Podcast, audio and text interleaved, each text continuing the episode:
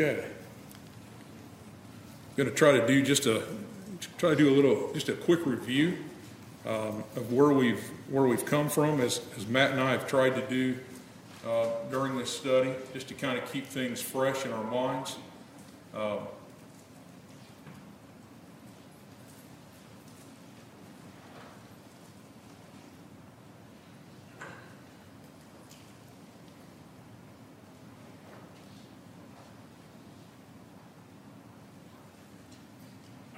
started off recognizing this chapter, kind of broke it up into some sections where chapters 1 through 6 basically deal with Paul, divisions that we saw, divisions among brethren, uh, fornication in chapter 5, and actually not actually dealing with that particular sin that was in the church, uh, problem with discipline.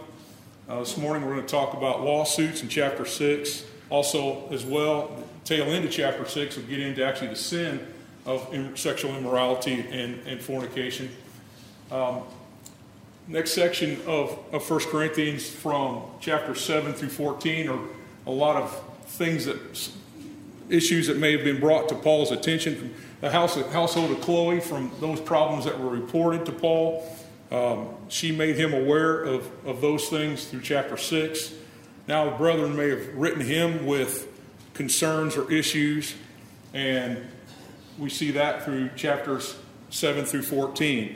Things like he might say at the beginning of the chapter, now concerning those things which you wrote, those things which they may have corresponded with him and had questions about marriage, things sacrificed to idols, a covering, um, abuse of the Lord's Supper, spiritual gifts, um, chapter 15 uh, with false teaching of the resurrection, and then collection of the saints in chapter, chapter 16. If we, as we kind of break that down and look at a review of chapter 1, we, we saw divisions and, again, wisdom of men. Chapter 2, we see faith does not rest in the wisdom of men, the power of God, the wisdom of God. Chapter 3, preachers are servants or fellow workers. Um, think back to Paul talks to these brethren when he first actually opens that chapter. Um, the carnal minds that they had and not being able to withstand and be able to handle those things that are solid but still of milk. Chapter 4, we saw the proper view of how they should see preachers, talked about preachers, and then Paul gave his list of the things that the apostles have gone through, a lot of things that, that, that, that were pretty incredible when you think about, but kind of putting themselves in their perspective of themselves versus the, seeing how the apostles viewed themselves. Um, then chapter 5, Matt took us through last, uh, last Lord's Day, uh, had a fornicator among them, and yet at the same time they're tolerating that sin in the church and instead of being brethren who would uh, look at that and be shameful and, and sorrowful, we recognize that, uh, you know, and, and, deal with that, eradicate that problem quickly. We see these brethren were arrogant, they were prideful, they uh, instead uh, were puffed up about the situation. So, this morning, what we're going to try to do is look at chapter 6. We're going to get into that. Any questions about anything we've talked about or gone over here before we get started? Yes, sir. Uh, just about chapter 5. Uh, I want to make a couple more points if that's okay. Okay. Okay. Um, the, the first reason, just like any other uh, commandment that we have, the first reason we obey is because well, God said so. And uh, I think there was some discussion last week about the value of uh, saving someone who is lost, and that's that's vital. That's very important. Uh, there's also a, um, a value to uh, protecting the congregation from you know that leavening influence, and I think that's that's vital too. But the the first reason, of course, is obedience to God.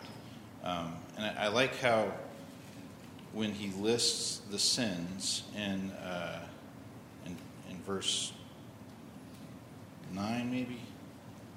Where is it that he lists them? he he starts out with sexual immorality, but he um, Talking about verse 11? 11, yeah, that's it. Uh, and and I mean, I guess I imagine it could be that this person who is sinning is sitting there with him, uh, listening to the reading of this letter.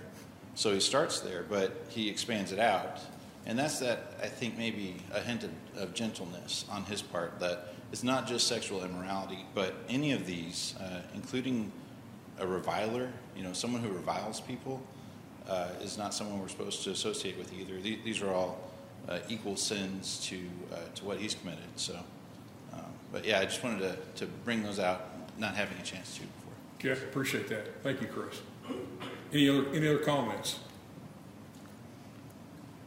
Okay. So, let's start here in, in chapter 6.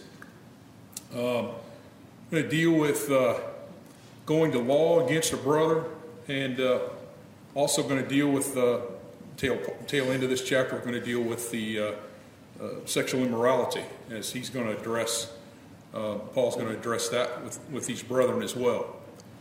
Verse 1 says, When one of you has a grievance against another, and does, does he dare to go to law before the unrighteous instead of the saints? Or do you not know that the saints will judge the world? And if, and if the world is to be judged by you, are you incompetent to try trivial cases? Reading from the English Standard Version. Uh, did a lot of my study from this. I did a lot of my study from New American Standard Version um, just in word terminal, just word differences in terminology. Um, want to look at a couple things here, but he says here in verse one, you know, what what do we see Paul saying to, to these brethren? Does he dare to go to law? Does he dare to go to law before the unrighteous instead of the saints? When you have a grievance against one another, how are you handling that? They were evidently taking brethren through the legal process of trial, maybe civil matter before non Christian judges, before non, a, a, a, a court for the, profit, the purpose of, as we'll see down here in verse 7 shortly, of, uh, of defrauding one another. Uh, they were going to courts, the unbelievers, the unrighteous, and uh, to settle these various disputes with one another instead of settling those issues among themselves. Verse 2 says, Do you not know that the saints will judge the world?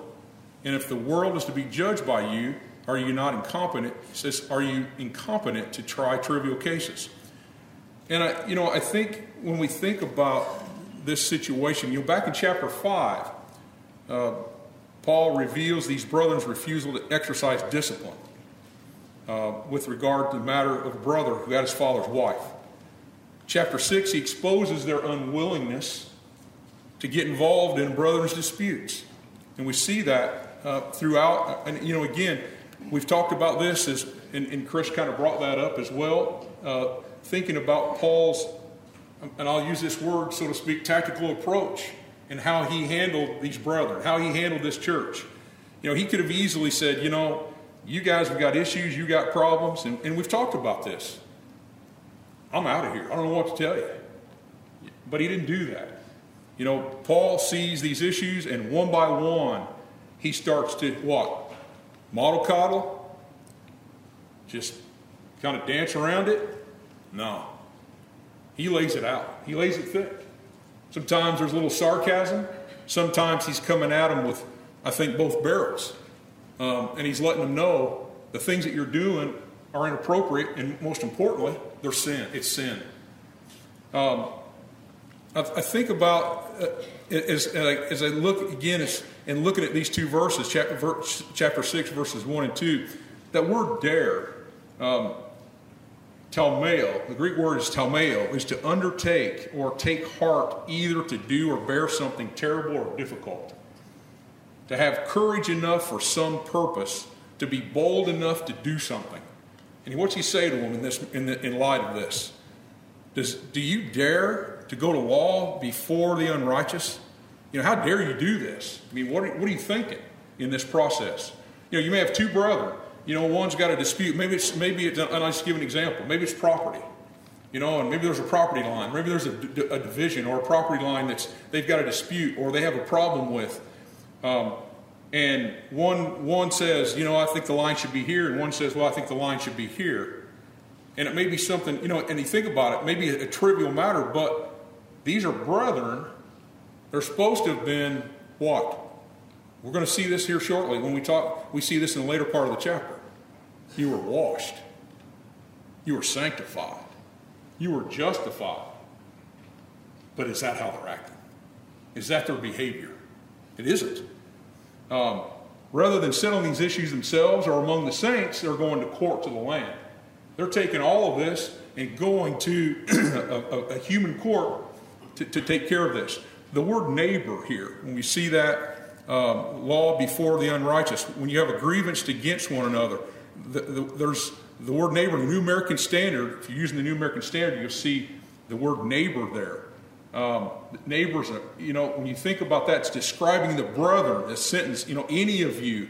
Uh, when, when, you, when one of you, this, that the New American Standard says, when any of you, and it looks at that subject of that sentence, the saints, any of you, and it's, he's, he's pulling them out. Judge, and then I'm going to step down into verse 2 know that the saints will judge the world.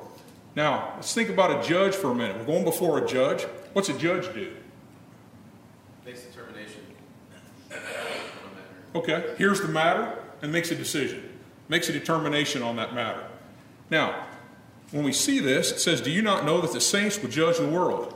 Does that just jump right at you and think, Yeah, yeah, we judge the world? How do we do that? Do the saints judge the world? Okay, by our conduct. What else? Think about from, from a standpoint. Do you know we, we've, we've talked about people looking or seeing us recognizing us when we're out in the world. We, you know, we're here in this group this morning amongst one another. But we step outside the building, we step outside, and we're among the world. We're to be in the world, but not of the world. But what's the world see? What's the world read when we're out there? Do they see, oh, well, that's an individual. He's no different than anybody else. Or that's an individual, and boy, he's a little different than what I see most do we see? Yes. Basically, what, oh, basically, what you're supposed to show the world is um, kindness and the love and the compassion that Jesus has shown for you. And you're supposed to be that way, especially in these days and age when everybody's so selfish and they're so they're so about themselves and they're more about um, what I can take and what I can get and what I can gain from you you're supposed to be the opposite. You're supposed to be a more loving and a compassionate person, and you're supposed to be a more forgiving person, a more open person. That doesn't mean you're a weak person, that just means you're a more godly person. Okay? Appreciate that. I think, too, we kind of drill down into this a little bit with what Paul's trying to bring out to these brethren is that, you know, the standard, the saints are going to judge the world in the lives, as, as, has been brought out, as, as, Bruce talked about, our conduct, in, in the lives that represent a standard of truth. The standard that's going to determine whether one is acceptable or unacceptable before God. And so as we as we you know as we see the saints are going to stand as representatives of the highest law and the judge the wor- in the world, why would they not want the court systems? Why would they want to operate on human reason? Why would they want to operate in this manner? You know, the saints are commanded to make righteous judgments, and we're to weigh actions and weigh words of all individuals with the Word of God. 1 John 4, verse 1. Christians ought to be able to judge in these matters. But these brethren were not doing that. These brethren, as, as we see here, these brethren, you know, and let's drop down to verse 3. Do you not know that we'll judge angels? Now, we've recently had several studies. Uh, Brother Leland has, has presented several studies on, on angels. And uh, I'll, I'll be the first to tell you there's a lot of the unknown. I mean, we, we don't know a lot of things uh, when it comes to things like this, and I'll be, I'll be honest with you here.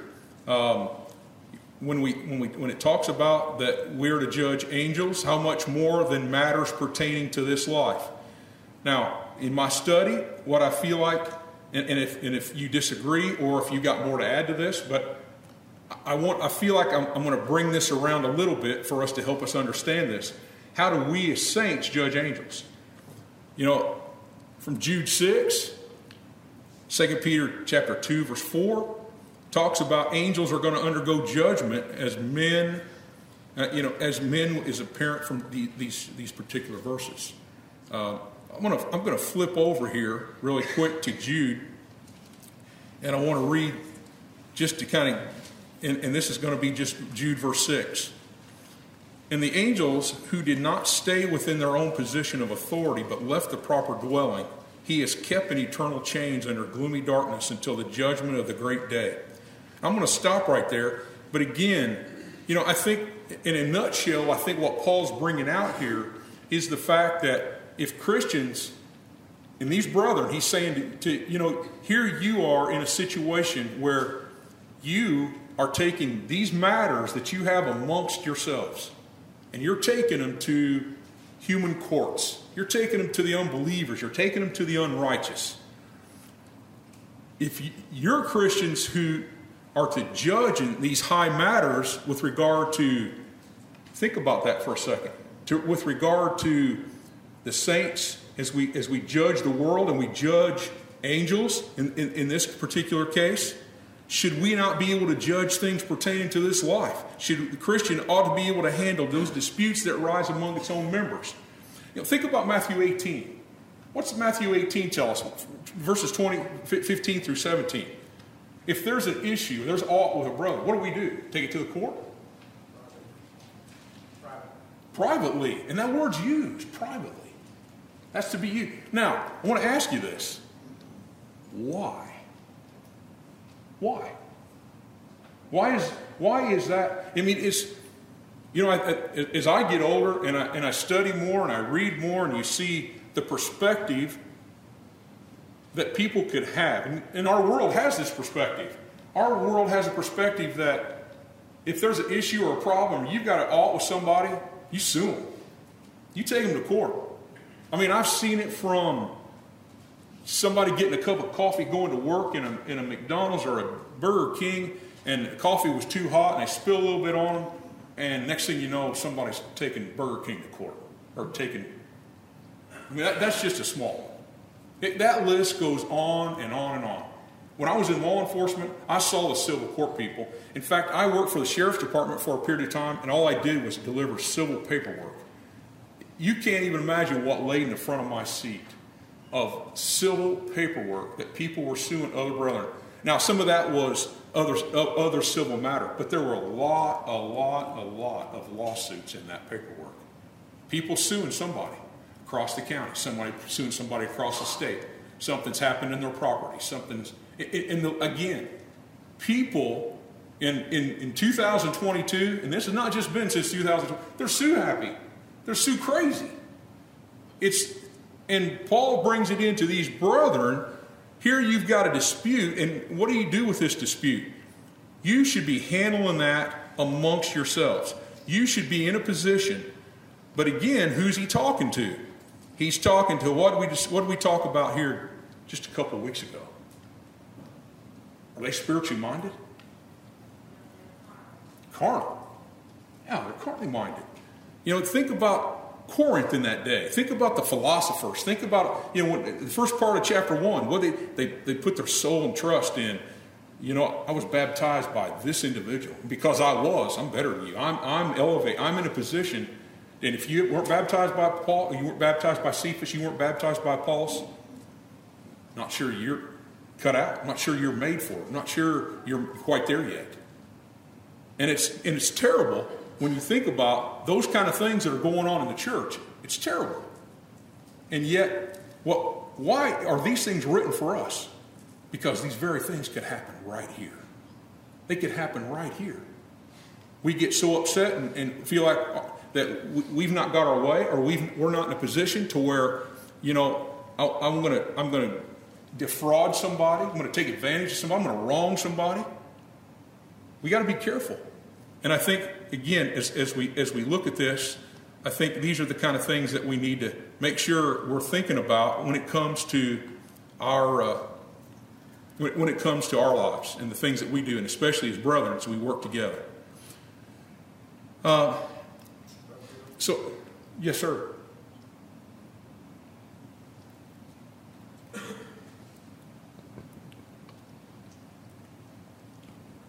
I think, too, this matter does great damage to the church uh, because what should have been done privately has now become open, and the world is very attuned uh, to Christians making a mistake.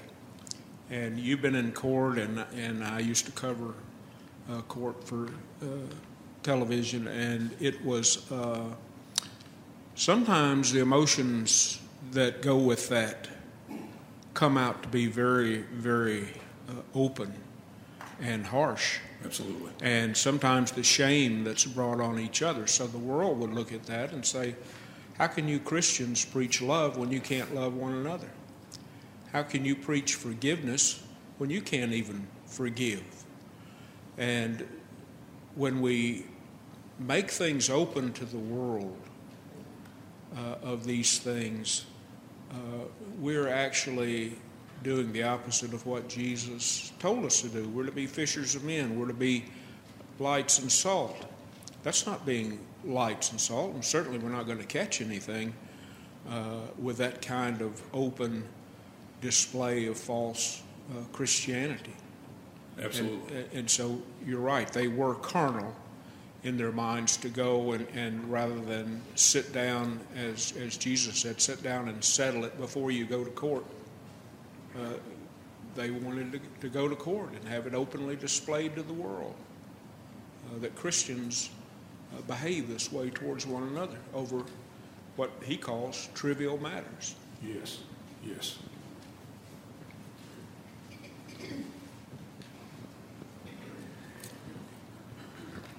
I think that when, when we we we uh, we consider verse 4 if you have such cases, why do you lay them before those who have no standing in the church? What's he saying in verse 5? I say this to your shame. Can it be that there's no one among you wise enough to settle a dispute between brothers?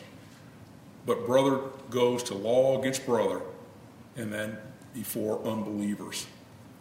And I think here Paul is laying it on them pretty hard. You know, he's, he's telling them that they should have been ashamed of themselves that, uh, and, and, I think he brings that out. He brings out the fact that they're, uh, you know, he's ashamed of them. You know, I, we think back again, chapter five. Rather than expressing regret, rather than expressing you know remorse because of what was going on there, they were puffed up. Now, judging a brother amongst themselves, they've allowed the unjust to judge their matters, and again violating New Testament principle. He shames them. Thinks about he shames them in the area of four, of, of really four these four sins that have come out from chapter one till now: elevating preachers, the jealousy, tolerating sin in the church, and now defrauding one another in the courts of human of, of, of the of unbelievers or human. Yes, sir. In regard to the saints judging the world, Jesus said, John 12, 48, that you'll be judged by the words that I have spoken, he said. So, what are Christians supposed to reflect in their lives is the gospel. So, as we go out in the world, that's, that's what the world should be seeing in us. That's right. And so, in that sense, saints judge the world. And maybe other ways too, but that's certainly one way. So later on, you're going to see, he's going to tell them these, these brethren are defrauding one another. So what's the world seeing and they're not reflecting Jesus in their lives. And, and therefore, their influence, like Bruce was saying, in the world is not what it should be. They should be judging based on reflecting the gospel, and they're reflecting anything but the gospel. That's right. And so that, that hurts the ability to uh, teach the gospel to others, to bring others to Christ. So it's, it's a bad thing all the way around. Absolutely. Verse 7, he says, To have lawsuits at all with one another is already a defeat for you. Why not rather suffer wrong? Why not rather be defrauded? And I think that's a pretty powerful verse right there when you think about that. To have lawsuits at all with one another is already a defeat for you. When you look up the word defeat or defect, um, I looked it up actually from four different from four different versions that have different words to, to mean the same thing, say the same thing. But I think, you know, when we think about their loss or a defect was in their defrauding each other before worldly courts. American Standard Version used the word defect uh, as, as, a New American Standard. Uh, English Standard Version uses defeat. King James Version uses fault. Uh, it's, it's, to your fault. And then, uh, same with uh, the, the New King James Version.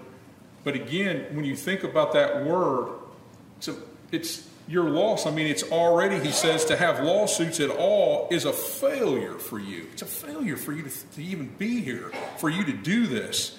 This is not, and, and again, such good comments that have been brought out with regard to that. There's no way that this is going to be a, provide for the integrity of the church. No way is it going to give those kind of things that brethren would other people would be able to see. And here we are among the unrighteous who would give it's going to give us a bad name anyway. And now we see that. I'm going to go with wherever you are there, Cameron. Big Josh. So, some of the emphasis that we put on this passage is don't go to the courts. Um, but if we're not careful, what we might oversee in this is we must be willing to judge within the church. There are some situations where they're real messy.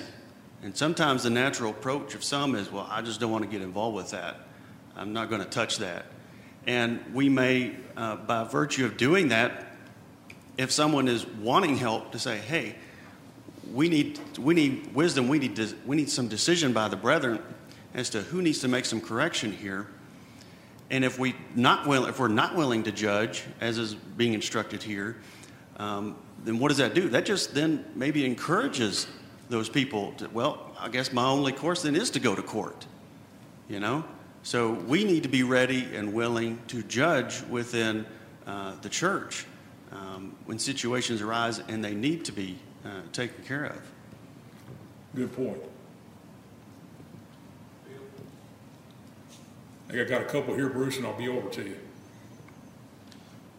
Next uh, skateboard camera. Really, really good comments um, so far, and I, I certainly don't uh, disagree with us judging here within our congregation, uh, not being judged by the world. Uh, it's an interesting contrast with uh, chapter 5, uh, verse 12, where it says, For what have I to do with judging those who are outside? do, not, do you not judge those who are inside? But God judges those. But, but those who are outside, God judges. And then uh, if we compare, if we have that with, do you not know that saints will judge the world? It's, it's similar to verse 3 uh, do you not know that we shall judge angels? So it's a future tense for both of these. Um, Correct. So, yeah, that, yes. that's all. Thanks. Uh, Alan, I think, yeah. Well, Paul through through a lot of the chapters is, has been talking about there's a difference between the world and the church, and, and in different ways, chapter five and the chapter six here. One of the early differences he mentions in this book is that the word of the cross is foolish to the world. And I think that comes into play here if in a moment where we have an opportunity to show that the cross being selfless, being wronged and not doing something about it if we have that opportunity and then we run to those that think the cross is foolish to get their justice, how much are we showing that we also just don't think it's foolish too? If we can say that the cross is powerful to us, but if we have opportunities to carry ours with regards to our brethren, but we run to the world because we don't want to do that, I think Paul begin will, in later verses will begin to say then we're slipping back and we're slipping back into unrighteousness and unbelieving because we're not showing that the cross is powerful if we run from it every opportunity we can. Good point. Good point. Okay. Phil, doesn't doesn't this whole chapter tie in with Matthew 18? Because a brother has sinned or done wrong to a, uh, another brother.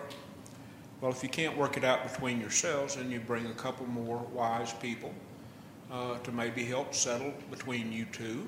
That's what he's talking about here. Is there not anybody wise in the congregation?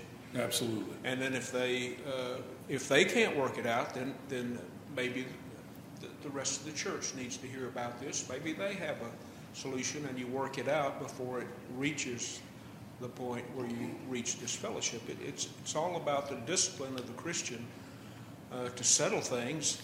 And if you can't do it by yourselves, then you get other brethren to help you. Absolutely. Good point. Absolutely. Any other comments?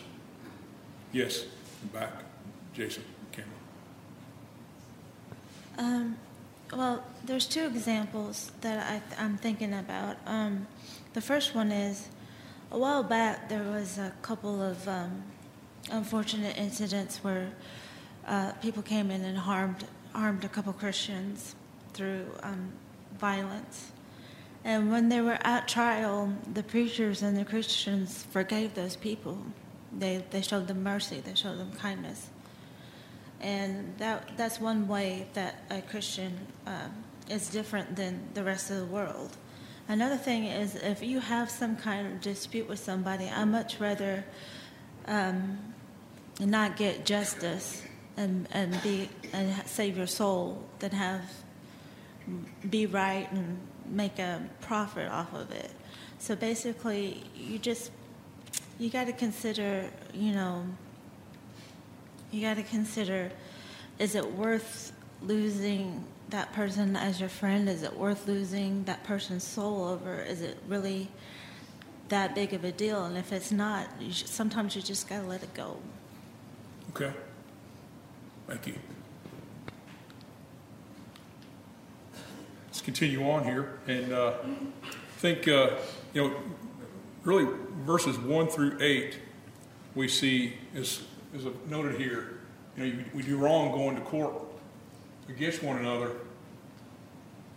And I think it's important that we recognize how far and how deep Paul even talks about this situation is. Um, we look at verse 8, but you yourselves wrong and defraud even your own brothers. Do you not know, verse 9, do you not know that the righteous, and I think what happens here, he's going to make a make kind of a twist here, going to make kind of a change in his thought process, uh, where we might go here to 1 Corinthians 6 and talk about someone who's been in these various sins and they've come out of, they've been washed, they've been sanctified, they've been justified. I think what Paul's doing here is he's taking them right into to this next section. Um, it's, it's still a thought process that he's still talking about your actions and your behavior with regard to taking your brother and doing these things, wronging them, defrauding them. He says in verse 9, Do you not know that the unrighteous will not inherit the kingdom of God? Don't be deceived about this. Don't fool yourself if you think that. He said it's and then he gets and he gets into this this this long list of sins. You know, I think sometimes there's uh, and, and I'm going to go back to verse nine here, then I'll then I'll make my comment. Um, you know, I think they felt they were okay, that they were in a, in a position that they're that, to exercise their their rights to defraud their brethren um, through the civil courts. And Paul tells them what they're doing is wrong, and the unrighteous and, and unrighteous, and continue to do this or be involved in this behavior is going to, the law against your brother is just as guilty as those who've committed fornication, those who are idolaters, those who are adulterers, etc.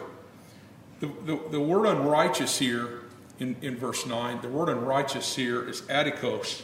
And those who wrong, adico, uh, are both equivalent, mean the same thing.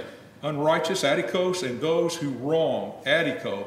Adikos and adico are equivalent in, the, in their meaning. We have a tendency sometimes, I think, to categorize sin. We categorize things, you know, and when we think about it, if, if, if I were to say to you, and, you, and, and just the first thing would strike your mind, what's the most heinous sin you could think of? Somebody would probably say uh, murder, maybe fornication, maybe adultery.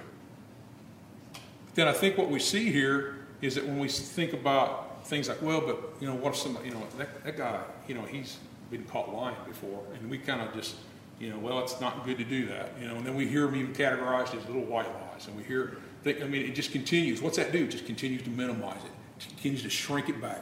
Tries to say, if you know, it's really well, it's not really a big deal. But I think we need to understand that sin is powerful. Sin is a destroyer.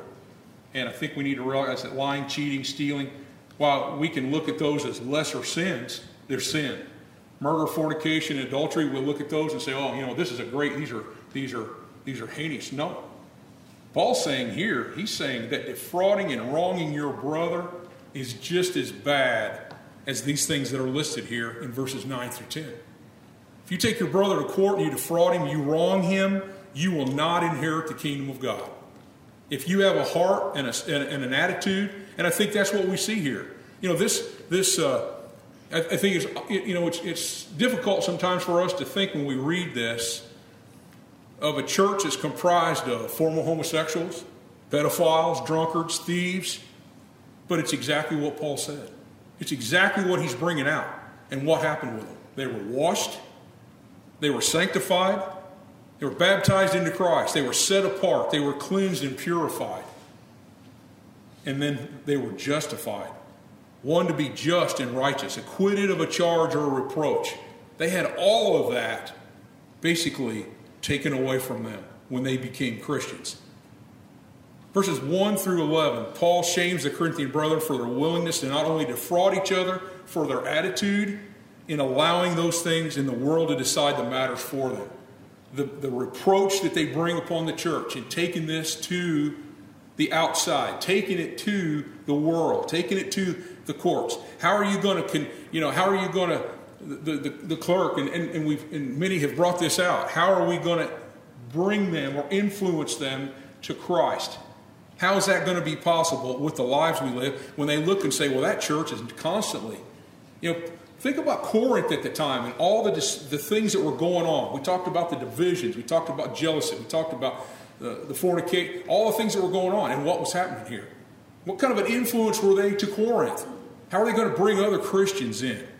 And Paul's telling them that. He's saying that here as well. Such contact is sinful, and he reminds them that the unrighteous will not inherit the kingdom of God.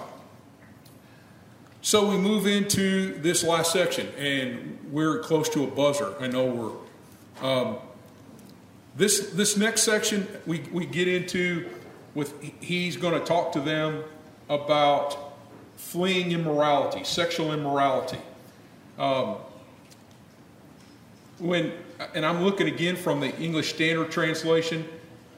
Um, if you look at New King James Version, actually the door's just open. If you look at the New King James Version, if you look at the uh, King James Version, it looks as though Paul is saying, All things are lawful for me, but not all things are helpful. All things are lawful for me, but I will not be dominated by anything. But if you look at the English Standard Version and you see how that's written, it's like and, and, and, as I'm looking here at the English, if you have the English Standard Version, look at where it says all things are lawful for me, but are in quotes. And, and, and from, from studying and from other commentaries and, and from other brethren that have, have kind of looked at this, I think what he's saying here is this is the attitude that these brethren have. All things are lawful for me. That's what the Corinthians are saying. All things are lawful for me. Paul says they're not helpful. They're not expedient. They're not and then he said that all things are lawful and I won't be dominated by anything. And I'm going to stop here at verse 12. Um, they're, they're going to associate food, they're going to associate food in the stomach with the body and fornication. That's what's coming up here in verse, in, in verse 13 and on. So we're going to stop here. Appreciate your comments, and uh, we'll take over next Lord's Day, finish up this, and get into chapter 7.